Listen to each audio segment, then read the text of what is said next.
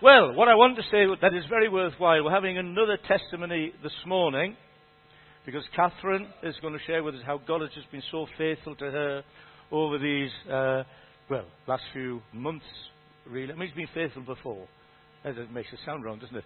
It's definitely been faithful all through her life of 21 years. And we see what the latest is.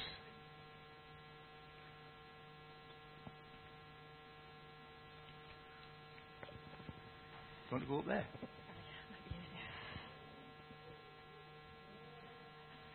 there? First of all, I have to forgive me. You'll have to forgive me if I get a bit of emotional because this story is still very, very raw and still very, very close to home and hasn't actually finished yet. So I've written a few things down to keep me on the straight and narrow in case I get lost off. But my story starts around about, over 30 years ago when something happened to me at school, which has had a profound effect on me for the rest of my life. It has damaged my self-confidence and my self-belief, which I've really, really struggled with. As a lot of you will know, my family's gone through a lot of challenges, especially with my dad over the years, with health, but this part of my story starts around about 18 months ago to 2 years ago when Dad came through yet another one of his life-challenging events. And I've seen so many miracles that God has done for Dad, but I've never really seen anything for me as an individual. I know I've seen it for Dad, and I was a part of that because he's still with me. But about 18 months ago to 2 years ago, I remember saying to God, will you perform a miracle for me? I've got a serious back condition, so my thought was, God, will you do a miracle for me and heal my back? Didn't happen. So at the beginning of this year, I started facing the most challenging period of my working career. I got a new manager at work, and he basically couldn't or wouldn't see what I was capable of doing and was actually doing. And suddenly I was faced with being told that I was worthless, I was no good at my job, and my ability was seriously being brought into question. One Sunday morning, Dad brought a word about when you are facing the serious challenges of your life to sing out loud God's praises, but I just couldn't do it. So instead, every morning on my way to work, bearing in mind I live in Houghton and I work in Long Benton at the far side of Newcastle, I put a worship CD on every morning and tried to sing along in my head because I couldn't sing out loud, so I tried to sing along in my head. For the next couple of months, I did everything I could to show my manager everything that he was asking for, that I was actually delivering it. But unfortunately, he wasn't interested in what I had to say or to show him, as he'd already made up his mind. But just after Easter, things came to a head, and my health and confidence had been affected so much that I was just a quivering wreck, and I gave in and went off on the sick. Something I'd avoided to do and significantly told my GP, there's absolutely no way I'm going on the sick. But I just had to do it. So discussions with my manager while I was off on the sick went from bad to worse, to the point where my blood pressure was at a point that if my GP had known how high it was, I would have been hospitalised, but I'd kept it quiet. So the first Friday I was off sick, I came to the coffee and chat morning here, and even though I knew I was in a safe environment, I was just a quivering wreck, and I felt very, very vulnerable and just wanted to leave.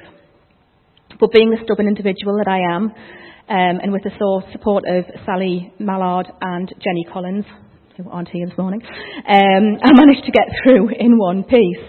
But I was so affected by what had happened, and it was still going on, that I seriously, seriously considered just walking away from a 28-year career.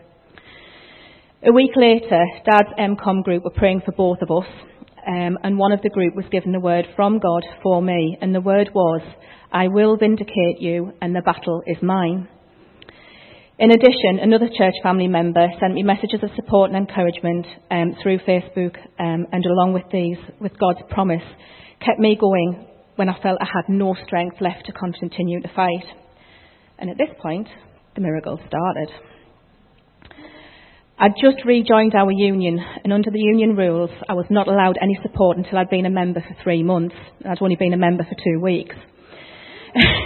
When I went off sick, I'd only been a member for 2 or 3 weeks. But during a project about a year ago, I'd met and built up a really good working relationship with one of the personal case reps. And when she found out what was going on, she agreed to support me officially, which was unheard of. She took up the baton and went into battle for me. And although many people were praying for me at this time, they also kept praying that Rachel would be given the words and the right actions to take. It was clear that God was listening, because every hurdle I faced was knocked down like someone flicked a piece of paper.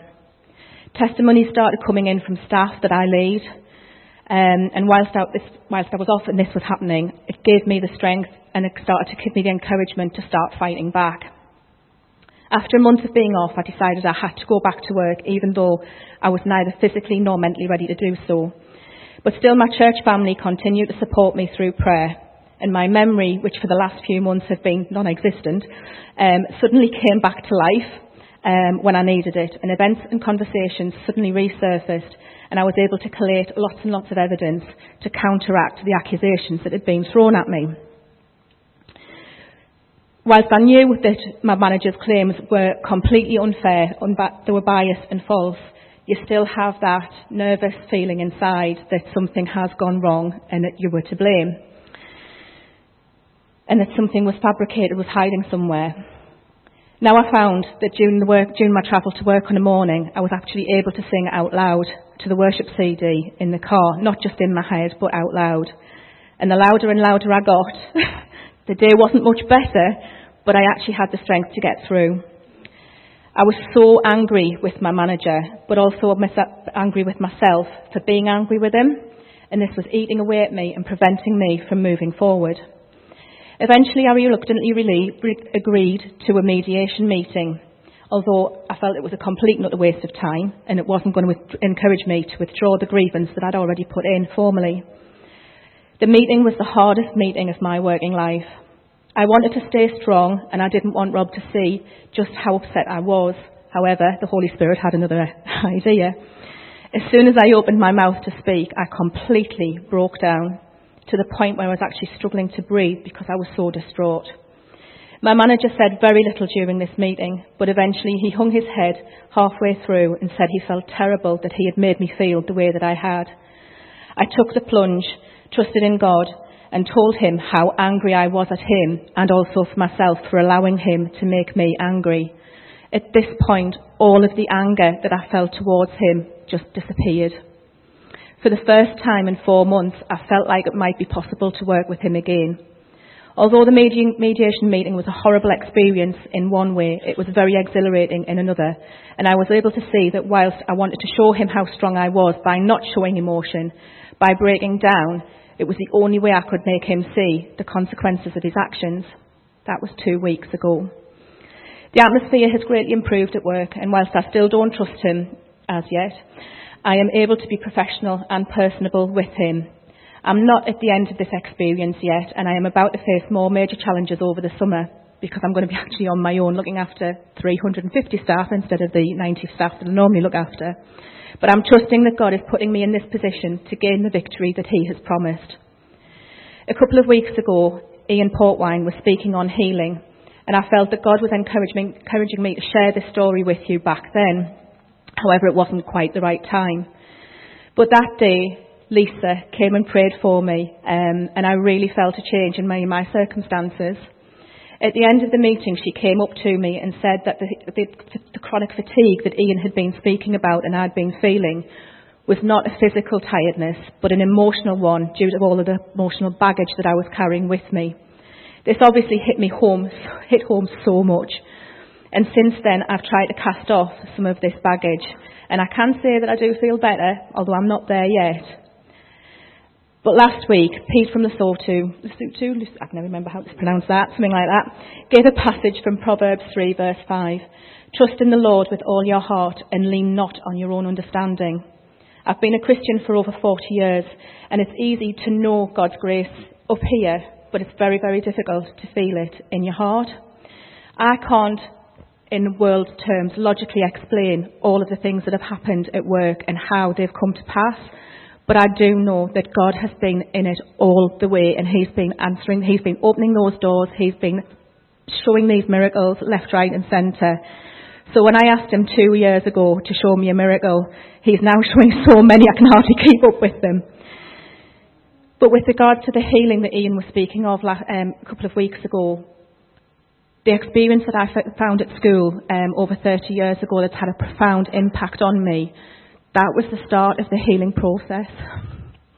So something that's affected me for all of my adult life.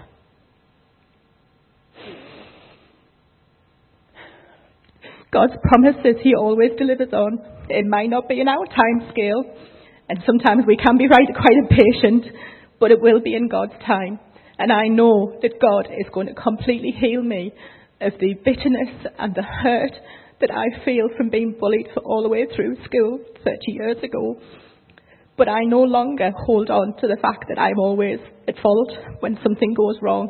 I know that it's not just my fault and that there are other factors involved. So I just wanted to encourage anybody who is going through a tough time and you feel as though God's not answering your promises, it may not be in your time, but I promise you God's promises will be answered, but it will be in his time, not ours.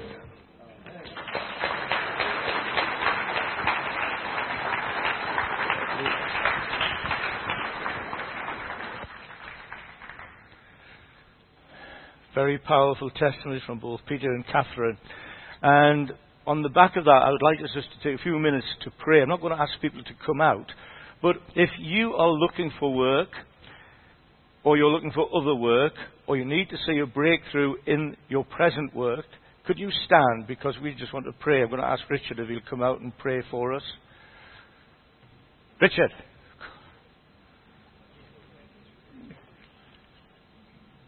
Excellent.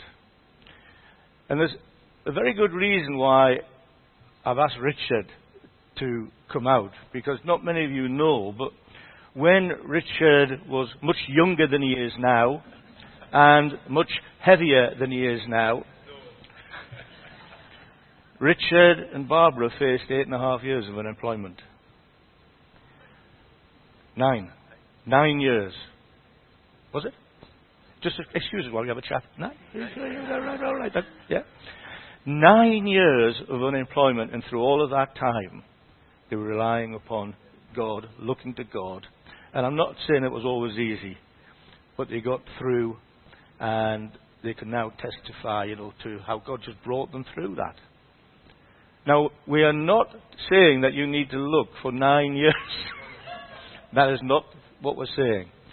But what we're saying is, God is with you, God is faithful, and he will see you through. So, if you are sitting around these people, can you just stand alongside and put a hand on their shoulder?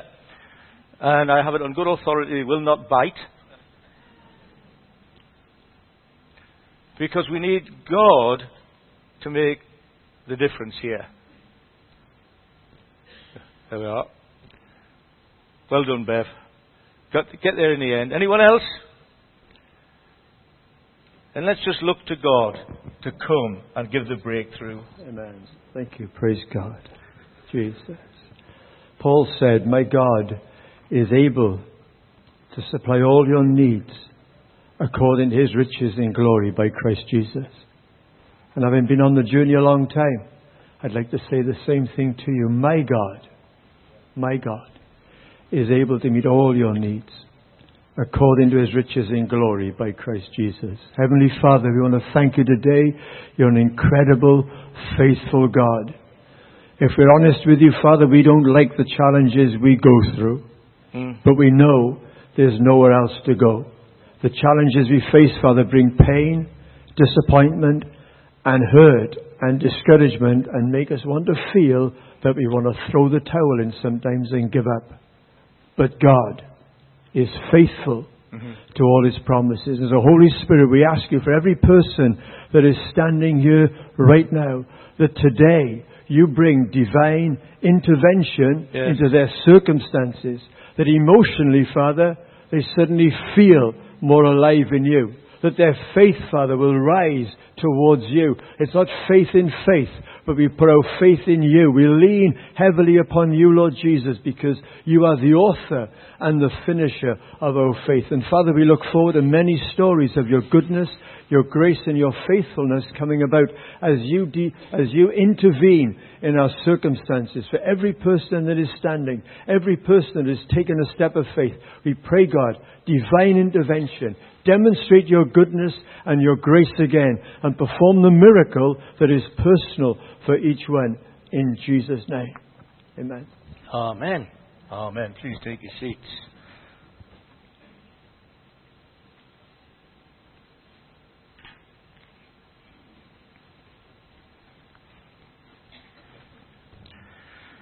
I want us to return to worship in a little while, and so I'm not going to intend to speak for too long, but what I want to share very much follows on from what Pete shared last week.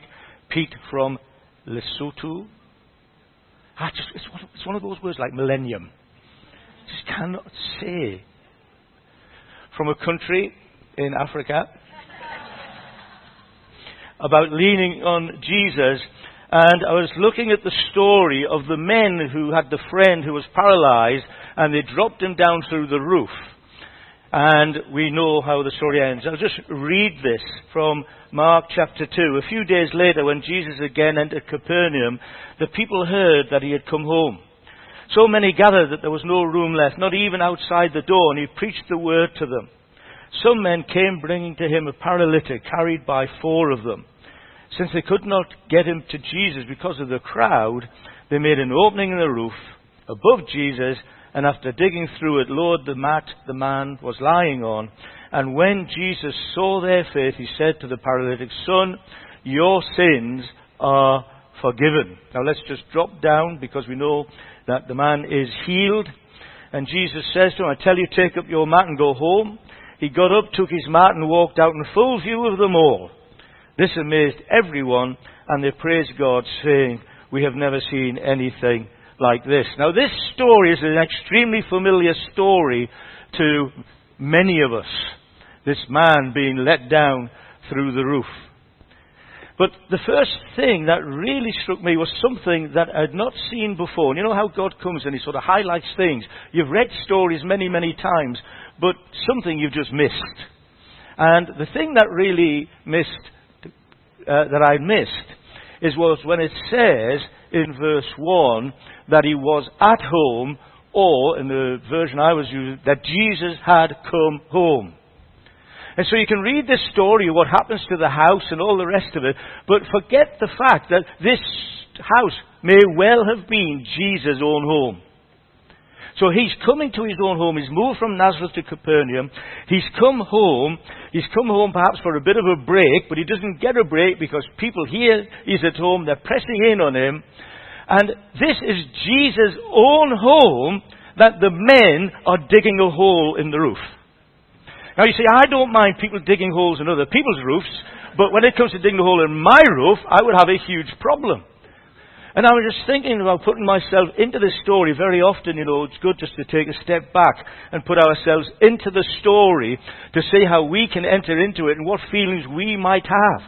So here is Jesus in his own home, and the men are digging a hole in the roof to get their friend through for healing.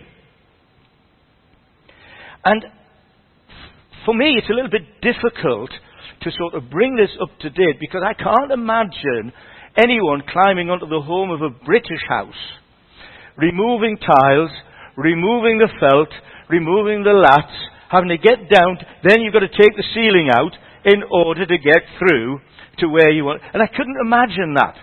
So it's a little bit like one step removed. And then I began to think, what would be perhaps an equivalent for us? And I want you to imagine that you are in your small group meeting during the week. And of course, if you're not in one, you can't do that, but you need to repent, and God will add you to a small group. Yes, amen. But you're in your small group meeting, and Jesus is present in a very powerful way. And people around hear that people are being healed when you're gathering in your front room. And there you are. You are the hands of Jesus. You are the voice of Jesus into a situation. And you're thrilled to bits as people are coming and being healed in your front room. And then you look up and you see someone trying to remove the window frame to get in. Now again, if it was your house, I wouldn't have a problem. But I think I would have a problem if it was my house, because I think I would probably be more concerned about the window frame being removed than about what Jesus was doing in the hearts and lives of individuals. And you see, this is where Jesus and I differ. I know it comes as a shock. But when we read, when we read Scripture, it says, when Jesus saw their faith. I think I would have been inclined to have seen the window frame first. It doesn't say when Jesus saw the hole in the roof. It says when Jesus saw their faith. And you know what? This is telling us that Jesus is looking at the inner hearts of individuals. He's seeing what is in their hearts. He's seeing what is driving them. And as a result of that, something miraculous happens. You see, these men had come to a point where they realized that being in the presence of Jesus was the place where miracles occurred. That's what it was all about. They were pressing in through to get their friend and themselves, of course, because they might have still been up on the roof, but they're looking down, and they're the ones commended for faith. So they, as well as the paralyzed man, have an encounter with Jesus as he commends them for their faith. And they had learned this incredible lesson, which we need to come back and revisit again and again. That is, as we dwell in the presence of Jesus, miracles occur. And we are a charismatic church. What does that mean? It means that we are pressing in. We want to see the presence of Jesus manifested among us in order that miracles can occur, that people can be healed, that the deaf can hear, that the lame can walk, and the blind can see. And glory to God, I got that in the right order. Because we believe it is the presence, but we need to remind ourselves again and again and again that it is the presence of Jesus, and have a passion as these men had in order to press on through to give the context where the miracle would occur. You know, these men had a passion. They were passionate about getting into the presence of Jesus. And passion is a strong desire that can get you to do amazing things. Why do we need to be passionate in worship? Because we need to have that strong desire that as we approach the throne of grace, we receive help because we know Jesus is there. But we need to press in to the presence in order to get the miracle. And so often we give up, or so often we're distracted. So often it's too warm, it's too cold, the coffee's nicer than, you know, we can so easily get distracted. But the reality is, it's only the presence of Jesus that makes the difference. You can sing all the most wonderful songs there are, but unless Jesus is present, they're empty songs. They might sound nice, but they're empty. You can have great gatherings, but unless Jesus is present, then all you've got is a meeting. Whereas a church, what we want to do is to press through that we might have encounters. Encounters with Jesus week by week. And so as Jesus looked at these men, he saw their faith, but he saw what had come out of their faith and making a hole in the roof and blowing their friend through it. He saw that passion. A passion that was willing to remove obstacles that lay in the path of them achieving their meeting with Jesus. Ooh, there's a challenge for us. There's a challenge for us because we come with all sorts of things in our minds. We gather with all sorts of things going on. We will find obstacles, and the devil will put obstacles in our way as we come to press into the presence of Jesus, because our enemy knows that as we come into the presence of Jesus, miracles occur, and he doesn't want miracles to occur. And so the challenge is that as we come together for worship, we come together with that strong desire to do amazing things. And God responds to his people.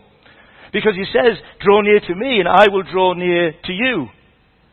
Jesus has got to be manifest among us if we are going to see the vision God has given us fulfilled. Because his good meetings are not the answer. Good meetings with Jesus are, but good meetings are not the answer. But I was,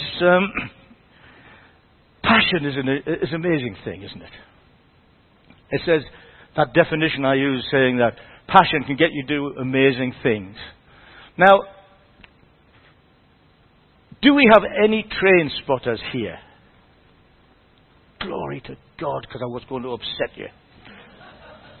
You know, there are many hobbies in the world, and train spotting is one of those that just remains an absolute mystery to me.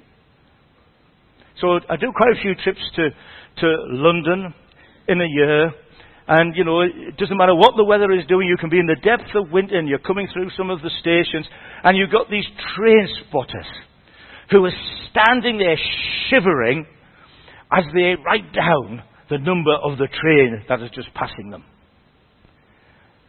I think, why? Now, I could perhaps understand it in the days of steam when, you know, the locomotives had a character. But these are basically tin boxes on wheels. I just do not get it. But this recent trip, when I was coming back from London on Wednesday, I was blessed by having train spotters in the same carriage. Right? But not only were they in the same carriage, they were sitting across the aisle from where I was. Now, I'm dwelling on this story about passion, and it was almost as if God was giving me an illustration of the insane things that passion can drive you to do. So they were sitting there, and as we were going through some stations, they would get very, oh, look, there is an 811602. There's a 4405. And they had the little books, and I think, God, what is this about?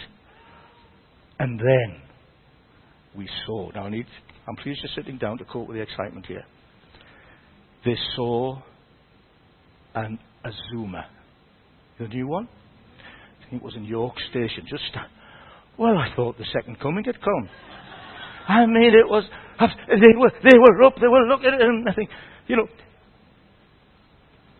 if we had that same passion for pursuing the presence of Jesus, what a difference it would make.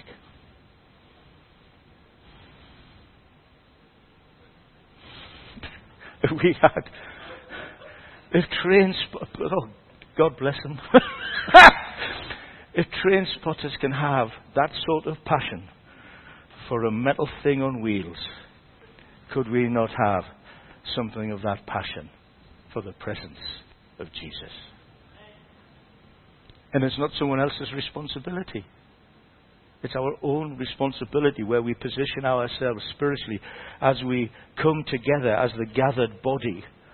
And as we look at that story of those men lowering their friend down the roof, through the roof, there was no apathy there. But there's a tremendous sense of determination to get their friend into the presence of Jesus.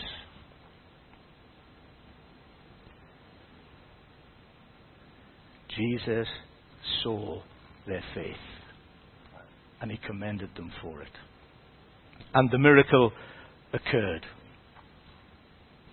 And I believe that as we approach, you know, all that God has got for us, we need to look at this very much in the context of the gathered community of faith, such as gathering here on a Sunday morning. Now, this isn't church, this is an expression of church.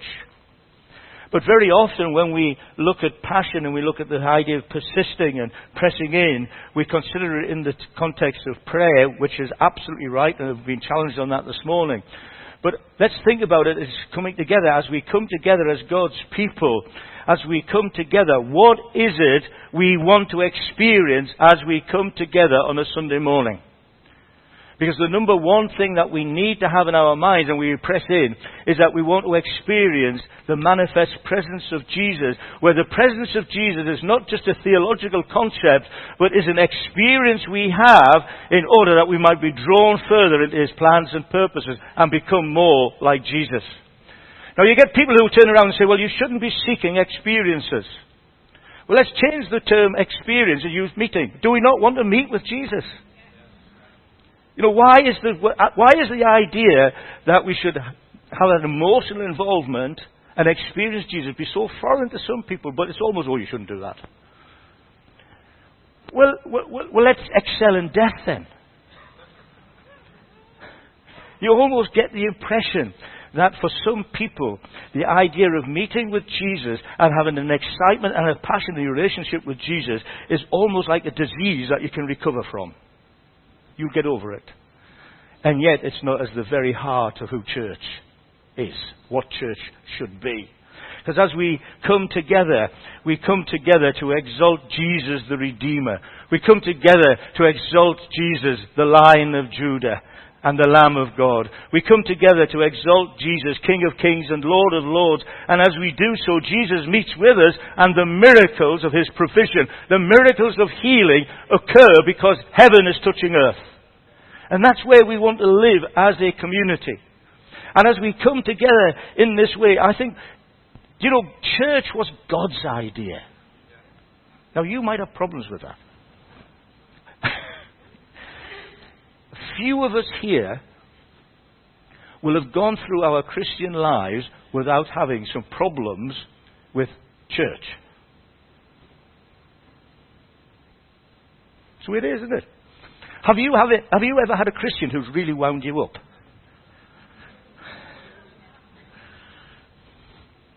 Now, I don't want to say you're sitting next to one, because it may be your husband or wife, and that would not help. But we need to recognize no one sat down in the New Testament so, let's invent church, shall we? Nobody did that. What we're doing here is the plan of God. What we're engaged in on a Sunday morning and through the week and in our lives together is the very plan of God, because he has always loved and always will love community.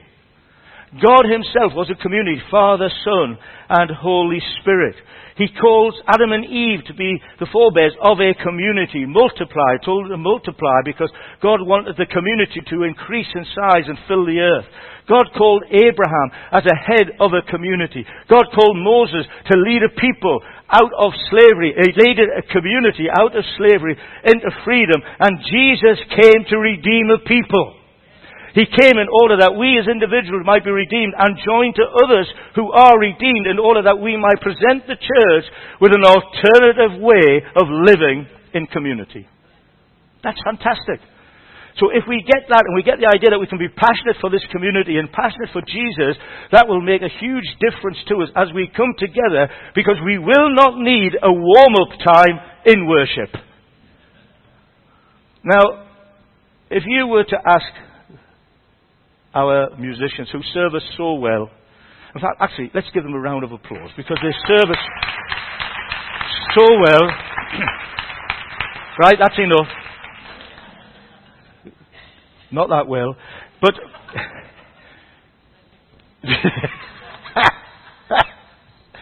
but you know, they serve us so well week by week. But I'll tell you what they sometimes struggle with when they're faced by a community of people who can't be bothered. And you know, sometimes it is a bit like that. We can't be bothered. It's almost like we've come and it's, oh, just for the coffee at the end. Now, you may be thinking that even now as I stand here, but you've got a few minutes left. Coffee's not due till 12:30 today.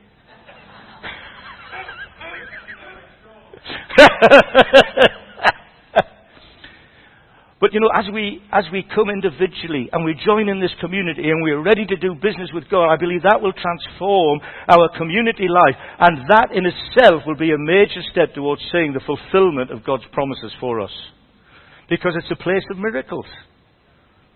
And that's what God wants for us. That community called together for His glory. 1 Peter 2 verse 9 says, "You are a chosen people. You are a royal priesthood. You are a holy nation. God's special possessions." That's who we are together. We are this royal priesthood, this holy nation, God's special possessions. Why? That you may declare the praises of Him who called you out of darkness. So as we come together, we're called as God's people to declare the praises of Him. And as we declare the praises of Him, He loves to come and to presence Himself among us and perform the miracles. Once you were not a people, but now you are the people of God. Once you had not received mercy, but now you have received mercy. And I believe that there is this one area where we can truly make a huge difference, is as we come prepared to meet with Jesus as we gather each week. And it's not that we come prepared with a prophecy. It's not that we come prepared with a reading. It's that we come with our hearts prepared to meet with Jesus and see what Jesus wants to do in and through us. It's not about bringing a contribution. It's about bringing our hearts before Jesus and saying, "Here I am. I'm giving myself afresh to you in order that you might be glorified in me more and more and more." And you know, that community will set a nation on fire. I honestly believe that as we look to God for revival, and that work of revival begins with us. You know, we can pray for revival, but if we ain't revived... No, exactly, nothing's going to happen. Nothing. But if we come and we pray and we offer ourselves afresh to Jesus, then there is no limit to what Jesus can do in and through us. You know what this nation needs? Brexit! Remain! How many people here know how it's going to end up?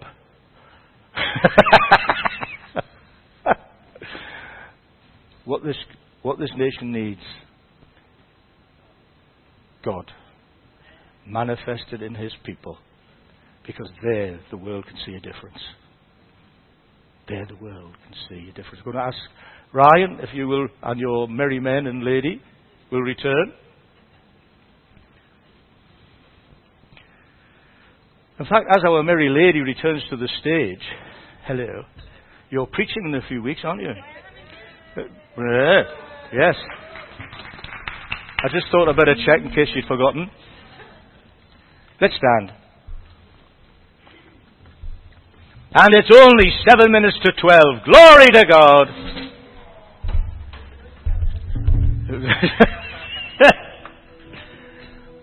Let's pray. Now, we're just going to end with a time of worship. I don't want to use this to whip up any hype. That's not the point. No. What I want us to do is, week by week, is to come with our hearts prepared, ready to do business with God from the moment we gather together. So there's no warm-up time, but there is a passionate embrace in worship, because we know the presence of Jesus is drawn by such a passion, and that presence of Jesus makes the difference. Father, I just want to pray for each person here now. Lord, we pray that in these coming days we will see a transformation in our gatherings, because we're coming with hearts prepared to do business with you.